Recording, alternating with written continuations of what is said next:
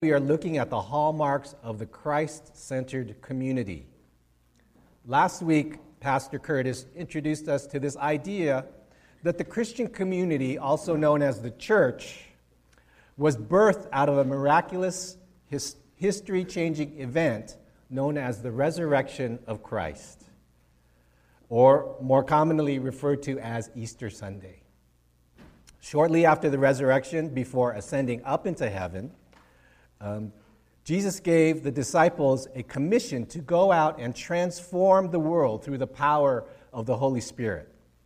And when the Holy Spirit descended upon them, this small group of ragtag, blue collar workers were transformed into spirit gifted, supernaturally empowered signs and wonders, miracle workers. And from that small group of disciples, the church was birthed and began to grow. In fact, in one day, 3,000 people came to the Lord after Peter preached. Now, Curtis talked about the four pillars of the church.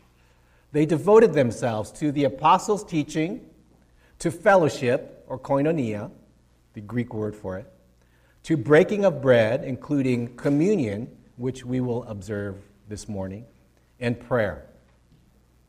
Those four things were constantly being acted upon. It was part of their everyday lives, the, fab, the fabric of their lives and activities. Today, we want to focus on one of those pillars, on prayer. But this won't be a how to talk on four ways to a better prayer life. No, instead of talking about prayer, we will see what prayer did in the lives of the early church. And then we will spend some time to pray together. As uh, Samuel Chadwick quoted in his book, wonderful book, by the way, The Path to Prayer, there is no way to learn to pray but by praying. Well, we, know, we all know that it's important to pray, but how many of you feel inadequate to pray? Let's be honest. Raise your hand if, like me, you would like to pray more in your life and that you would like to have a stronger prayer life.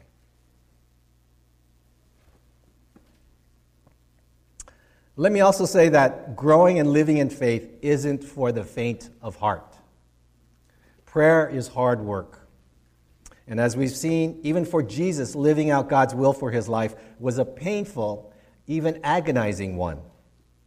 The net result, however, was the beauty of the cross and the glory of the resurrection.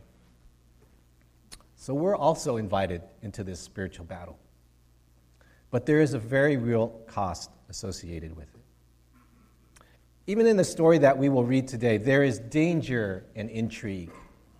It's, it's as interesting to me as a Jason Bourne movie with a lot more mystery.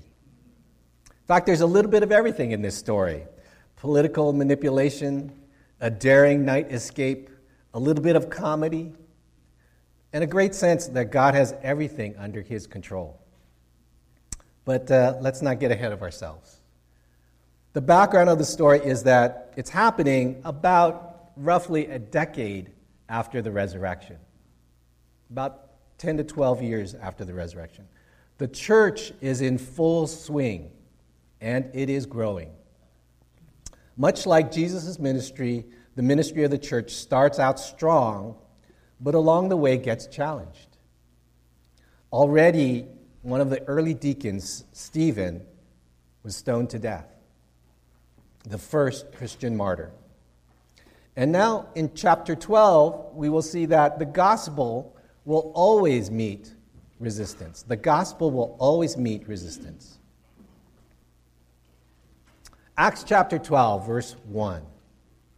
Let me read it for you, and you could follow along. And um, I hope you like the little um, Lego illustrations that I found on the internet. Uh, it's actually, you'll see more, more pictures, but it's, it's kind of fun. Now, let me read it for you, and you could read along. It was about this time that King Herod arrested some who belonged to the church, intending to persecute them. He had James, the brother of John, put to death with the sword. When he saw that this met with approval among the Jews, he proceeded to seize Peter also.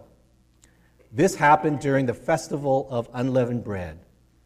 After arresting him, he put him in prison, hand, handing him over to be guarded by four squads of four soldiers each. Herod intended to bring him out for public trial after the Passover. Now, this King Herod would have been the grandson of the Herod mentioned in the Christmas story, and the nephew of the Herod mentioned in the Easter story. I guess the Herod family had issues with Jesus and the disciples. Uh, verse 1 tells us that this Herod had some believers arrested, intending to persecute them, to make an example of them. He already had James, one of the sons of Zebedee, executed by sword. This is Bible shorthand for beheaded. Beheading by sword is a common form of execution in the Middle East. And when this met the approval of the Jews, you know, trying to gain political favor is nothing new to the human race. But when he saw that this was his approval ratings with the Jews was going up, he arrested Peter also and planned to bring him out to trial after the Passover. Perhaps he learned from his uncle's example that this happening around um, not trying to force his hand during a large um, national holiday was a good idea. So he was waiting till after the Passover. Isn't it ironic that um, this is happening around the time of the Passover feast? The student is not above the master. If Jesus' death and resurrection happened during the Passover, why not a, face a similar fate as the master for Peter? What an honor. Herod intended to bring him to public trial after the festival, with probably the same fate that James had in mind. Now, notice how he was guarded. He was guarded by four squads of four soldiers each.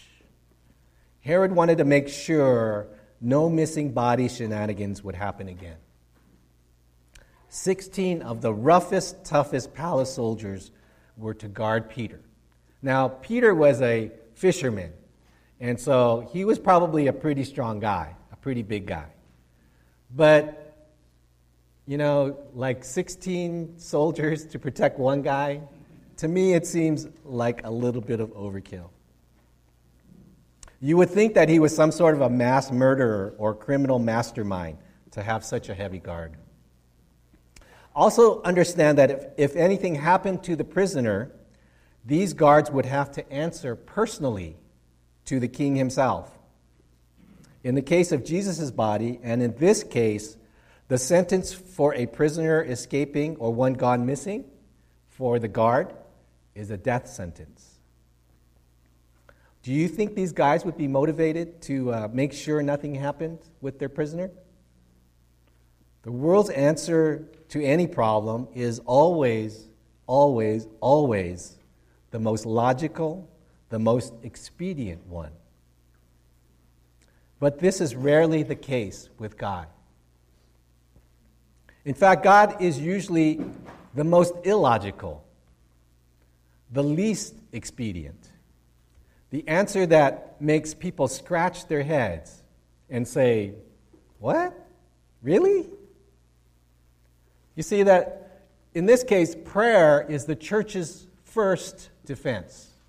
Prayer is the church's first defense. Verse 5 so Peter was kept in prison, but the church was earnestly praying to God for him. The night before Herod was to bring him to trial, Peter was sleeping between two soldiers, bound with two chains, and sentries stood, stood guard at the entrance. Suddenly, an angel of the Lord appeared, and a light shone in the cell. He struck Peter on the side and woke him up. Quick, get up, he said, and the chains fell off of Peter's wrists. Then the angel said to him, Put on your clothes and sandals. And Peter did so. Wrap your cloak around you and follow me, the angel told him. And Peter followed him out of the prison, but he had no idea what the angel was doing was really happening. He thought he was seeing a vision. They passed the first and second guards and came to the iron gate leading to the city. It opened for them by itself, and they went through it. And when they had walked the length of one street, suddenly the angel left him.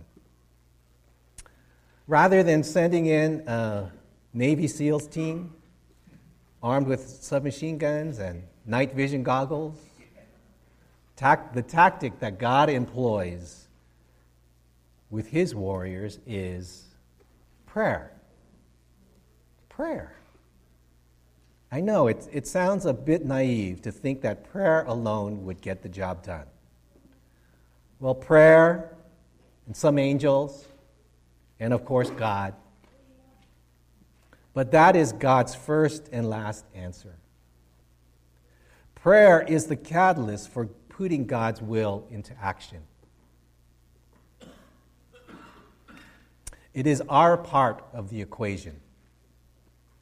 Could God accomplish this without prayer? Without us praying? Without the disciples praying? Yes, of course. Could the disciples have taken some action without prayer? Yes, possibly, but with no guarantee of results. But I believe that God uses the prayer, prayers of the saints to draw us closer to Him and to understand His heart and mind just a little bit more in the process. Don't you think that it strengthened the faith of Peter as he went through this ordeal? And just how close was Peter to execution? Verse 5 says that the church was earnestly praying for him. Another word could have been fervent. They were fervently praying for. They were serious about their prayer. They knew that Peter was in grave danger did they have any idea of the king's plan? Maybe. Probably not. Verse 6 says, The night before Peter was to be brought to trial, he was sleeping, chained between two guards, with the rest of the guards stationed all around him. Hours before his potential execution, Peter was sleeping. Would you have been able to sleep the night before you knew it might be your last? It kind of reminds me of Jesus sleeping in the back of the boat when the big storm came up. How can you sleep like times, at times like that? Well, if you know God, then you can sleep. But as he's sleeping, an angel comes and pokes him in the side. He wakes him up and tells him to get dressed. Now, notice how specific the angel was. He says, Get up, quick, put on your clothes and sandals, and don't forget your coat, your cloak. He makes sure all of the evidence of Peter's presence is removed from the scene. And then he tells Peter to follow him. The chains fell off without any of the guards noticing. And Peter follows him out of the prison past the first and past the second guards. Peter thought he was having a vision. Peter thought he was dreaming. Maybe he was like kind of still half asleep. He didn't really quite understand what was happening to him. But they passed all the guards and through the iron gate, which opened by itself. No, no electronics, you know, and not, not like at the supermarket these days where you step in it and it opens. It opened by itself, by the power of the Spirit. And they walked the length of a city block before the angel disappeared. Do you ever think your prayers are going unanswered, unheard? Did you ever doubt that there is a God in heaven that and that He is actively working in your life? Now, I must say that all answers to prayer aren't as dramatic as this one. But is there any doubt in this case that prayer and this prison break were connected? That prayer had a direct impact on the result of this event? I will confess to you that oftentimes prayer meeting is the last place that I want to be. There are so many prayer requests, and so often we don't know the answers to the prayers that we pray. And oftentimes I'm lax in my own personal prayer life as well as attending group prayer meetings. But I would say that if there were a desperate situation as Peter's was, was facing here, I think I would be one of the ones who dedicated and committed time to prayer, to pray for him. You see, as I said before, prayer is costly. It costs time and energy. And these days, time is sometimes more valuable than money. But is there any question that prayer is important? It is one of the pillars of the Christian church. And if this pillar is missing or weak, the whole church will suffer. There is nothing that Satan's, Satan wants more than a prayerless Christian or prayerless church. Let me say that again. There is nothing that Satan wants more than a prayerless church or Christian. A church without prayer is a church without power and is no threat to the plans of Satan. But a prayerful church is a powerful force to be reckoned with. James 5, verses 13 through 16, tells us this. And let's all read this together. It's up on, printed up on the, uh, on the projection. Let's read it together. Verse 13 Is anyone among you in trouble? Let them pray. Is anyone happy? Let them sing songs of praise. Is anyone among you sick? Let them call the elders of the church to pray over them and anoint them with oil in the name of the Lord. And the prayer offered in faith will make the sick person well. The Lord will raise them up. If they have sinned, they will be forgiven. Therefore, confess your sins to each other and pray for each other so that you may be healed. The prayer of a righteous person is powerful and effective.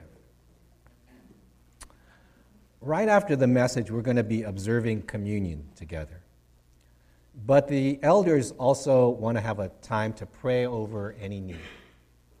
So while communion is happening, the four elders, the two pastoral staff, uh, myself and Curtis, and our two elders, uh, Daryl Mui and Glenn Hom, who's teaching now, but he'll come in later, will be kind of in the four corners of the room. And uh, this will be an opportunity for you to be prayed over. Just as James says, the elders ought to lay hands and anoint and pray over those who need prayer. And while sometimes we can't be 100% certain when God answers a prayer or how he answers a prayer, there are times when we will know when God answers. We will know when God answers.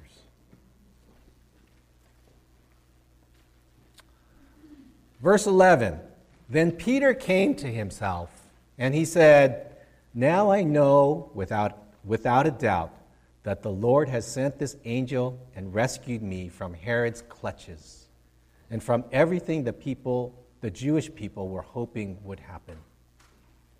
When this had dawned on him, he went to the house of Mary, the mother of John, also called Mark, where many people had gathered and were praying. And there's Peter knocking on the door. uh, verse 11 tells us Peter came to his senses. Maybe he sort of woke up out of his stupor. Maybe he finally realized that this really wasn't a vision or a dream. This was really happening. And he says to himself, without a doubt, without a doubt, the Lord sent his angel and rescued me, rescued me from Herod's evil plan and everything the Jewish people were hoping would happen. Peter had just been part of one of the most daring escapes in history, and right away he did the only thing he could think of. He went to one of the homes of the church, where the church had been gathering at regularly, a place he knew they would be praying together. This, it says, was the home of a woman named Mary, who was the mother of John Mark. Now, this John Mark actually is the same author of the Gospel of Mark that we just studied. Here we see that even though Mark and Luke, the author of the Gospel of Luke and this book of Acts, weren't part of the original 12 disciples, they were an integral part of the early church. So, verse 12 tells us many people were gathered there praying. I would guess that they were praying in secret because if Herod had been after the leaders of the new faith community, the followers would have been targets as well. The Lord Jesus taught his disciples to pray in secret. In Matthew 6 6, it says, But when you pray, go into your room Close the door and pray to your Father who is unseen. Then your Father who sees what is done in secret will reward you. Now, this is referring often to personal prayer, but it can refer to community prayers as well. There's a movie that was released last year called War Room. And the story, roughly, is about praying in a prayer closet. Literally, a woman sets aside a place in her home, a closet, set specifically for her to pray in. It's a powerful movie with a powerful message, and I, I would recommend anybody to see it. But how about a community? How about a community? Do we have a prayer closet to pray in?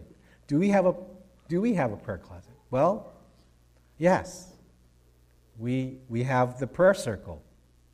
We meet the first Wednesday of every month at different people's homes. We have the prayer fellowship, which meets every other month on the last Friday of the month. And we meet across the street over there at Irvine Presbyterian. It's in a small room up on the second floor in the education building. Now, these are not secret places. We have them in public, out in, in the public. We place announce- announcements in the program every week. The location for the prayer circle is listed in the program, um, and it's on our church cal- calendar found on our website, www.harvestirvine.net. And so we invite everyone and anyone to join us in the spiritual battle. Our church leaders need prayer. Our nation needs prayer. Our schools need prayer. Our homes need prayer. Is there any aspect of your life that doesn't need prayer?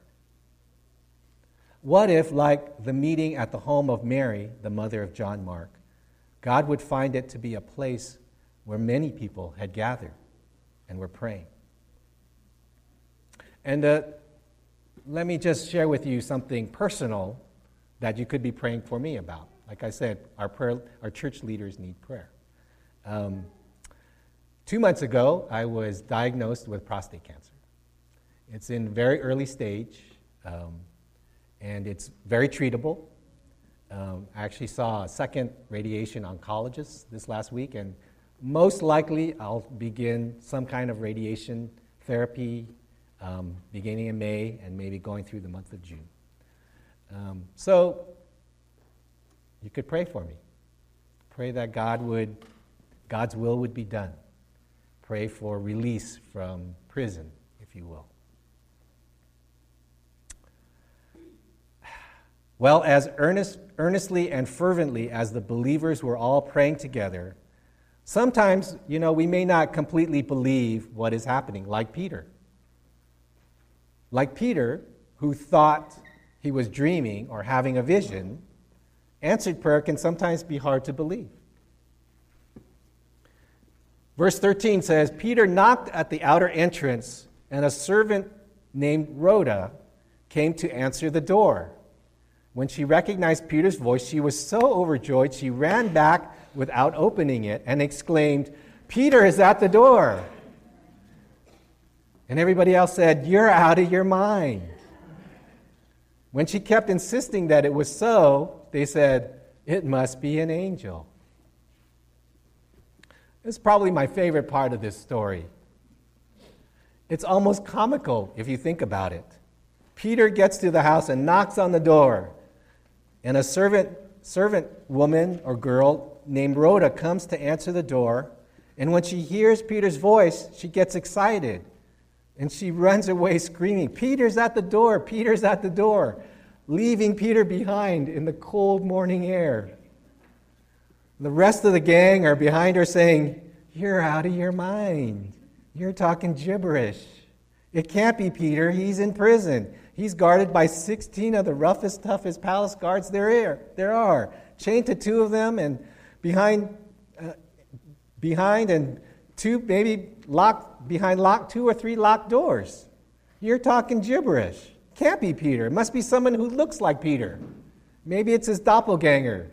Maybe it's his angel. How often it is we find it hard to believe God's miracles.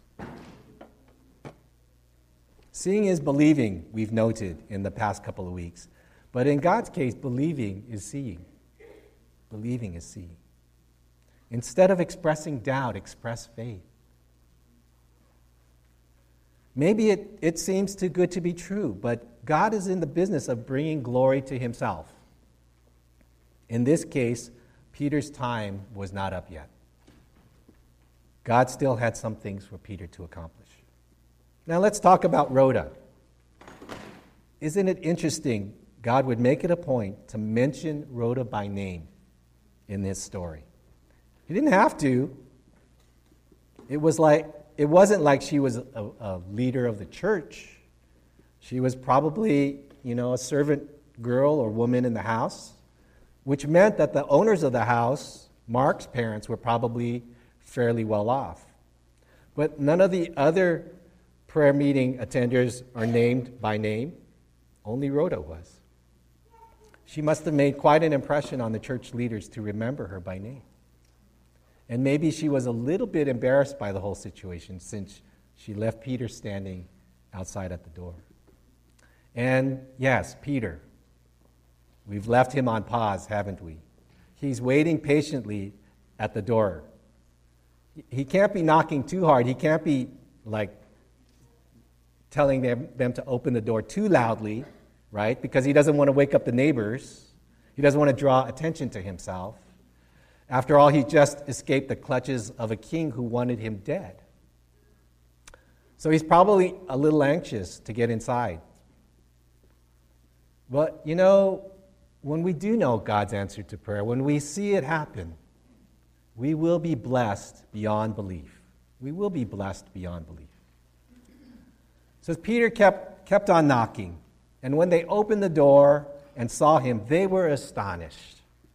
Peter motions with his hand for them to be quiet and described how the Lord had brought him out of, out of prison. Tell James and the other brothers and sisters about this, he said. And then he left for another place. Now, this James that Peter is referring to is probably Jesus' half brother, a different James than the one that was a son of Zebedee that was executed earlier on in the passage. So, James, the half brother of, of Jesus by this time, was probably a leader in the church as well. Now, Peter keeps knocking and knocking until they finally open the door. What probably only took a few moments must have felt like an hour. You know, it's like in those movies or shows when you, you, you, know, you see someone, someone is trying to download data off of someone else's computer and you see that bar moving and moving and moving and somebody's coming and finally the bar finishes and you get the idea. Well, they finally opened the door and to their surprise, Rhoda was correct. It is Peter, Peter and they are astonished. Peter, you're here. How did you do it? Where are the guards? Wasn't today that the day that Herod was going to try to cut your head off? And a million other questions. And Peter quiets them down and motions with his hands for them to be quiet. And as he enters the home with this excited group of pe- Peter, uh, people, Peter recounts to them everything that had happened to him that night. And what a blessing that must have been.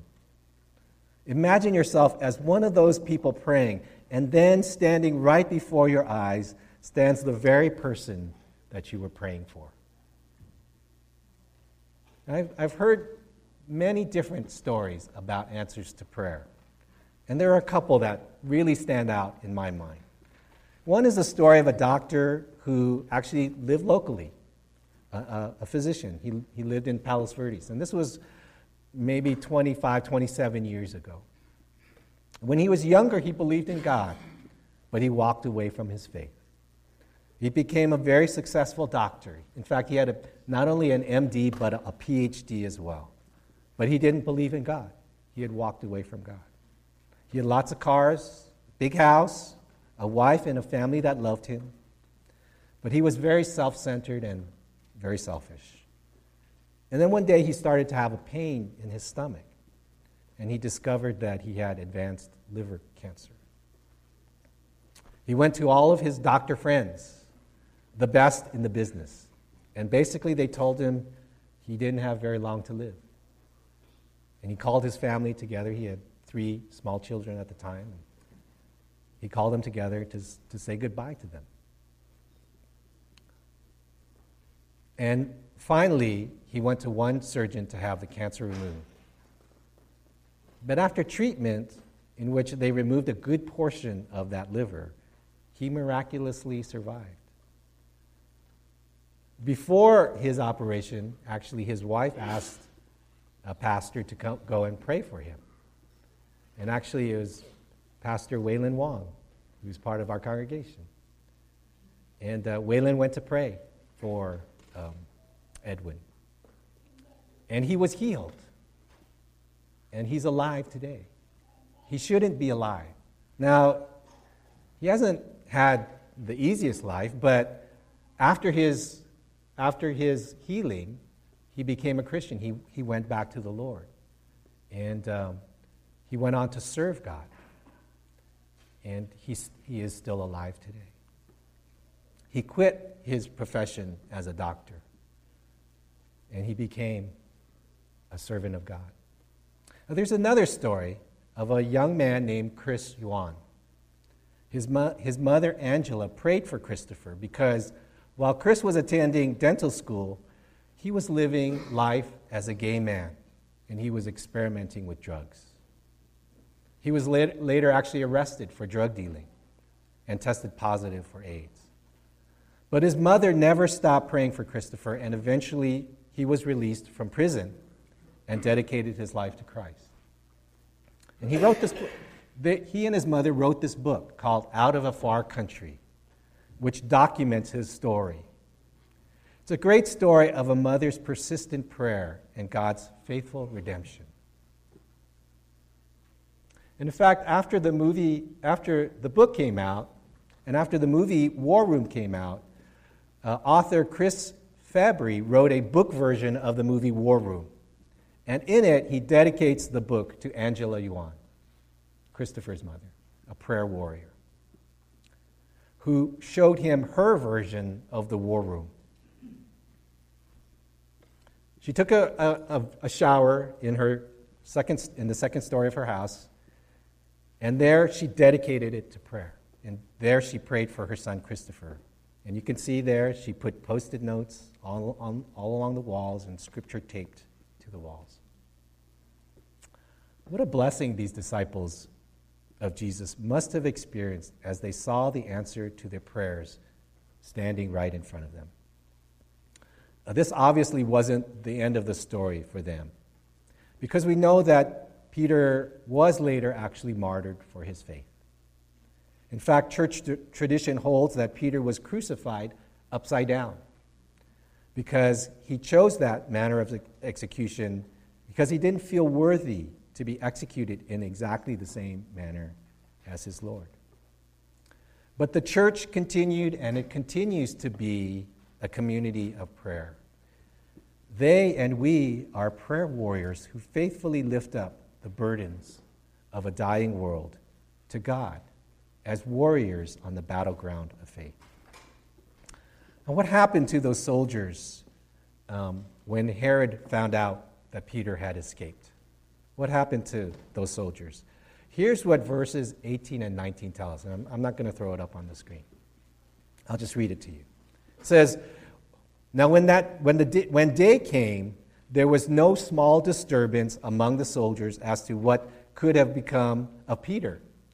When Herod had searched for him and had not found him, he examined the guards and ordered that they be led away to execution.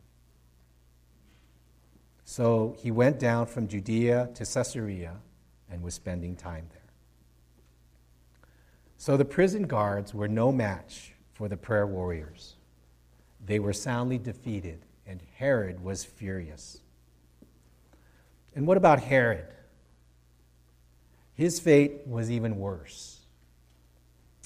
And if you want to find out what happened to Herod, um, I want you to read the rest of chapter 12 from verses 20 to 25. The power of prayer in an individual or a community's life is not just having our prayers answered. It's not just about bowing our knees and folding our hands and repeating the same prayers over and over. It is in the personal exchange between God and that person or community. What God wants is not just blind obedience, but what He wants is an interaction between His followers and Himself. This is true communion. This is true fellowship. As we're preparing ourselves to observe communion, I want us to watch a clip, a film clip, from the movie War Room.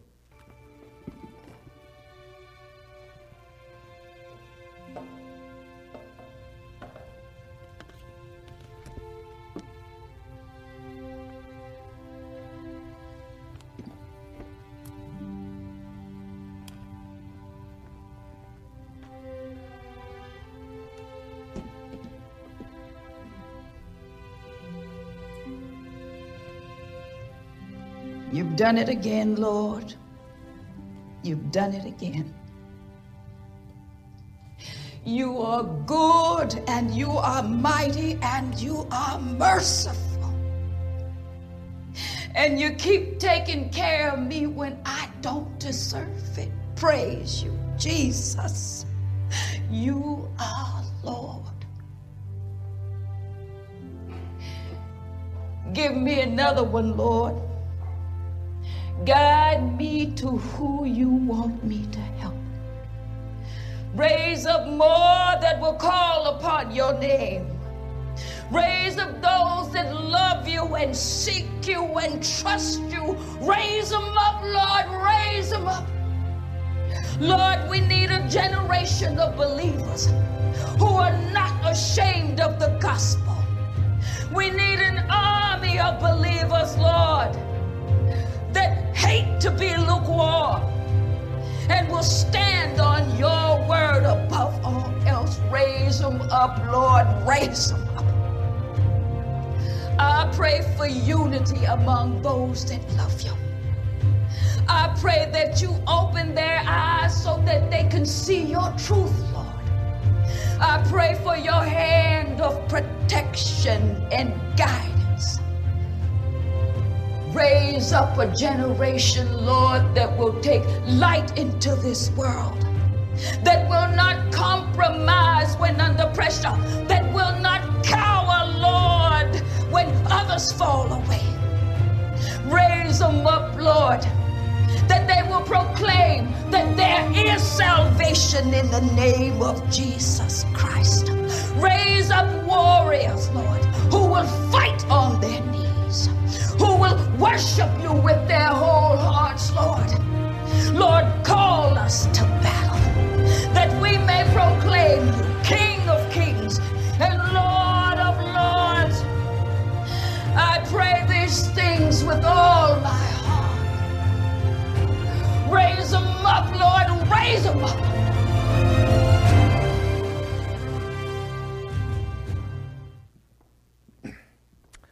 Amen. Will you join us and be prayer warriors? Gabe, let's uh, go ahead and leave the, the lights down. We're going to leave them down through communion and through uh, the response song. Like I said, um, we want to have a time of both communion and prayer. And I can't think of a better time to do that to pray together, to share communion together. Sorry, let me get this tape off my shoe.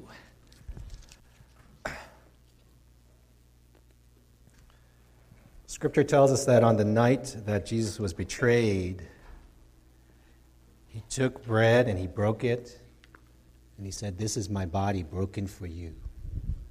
And As often as you take it, you do this in remembrance of me. And then he took the cup. Then he took the cup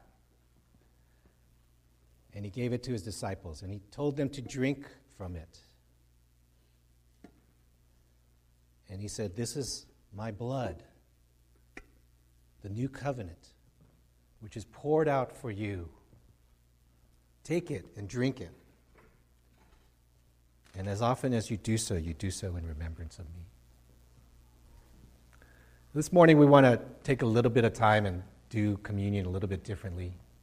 And so, like I said, during the communion time, the four elders will be stationed around the four different corners of, of the room. And if you would like us to pray with you and for you, you can take that time to come up to us and, and we'll pray with you.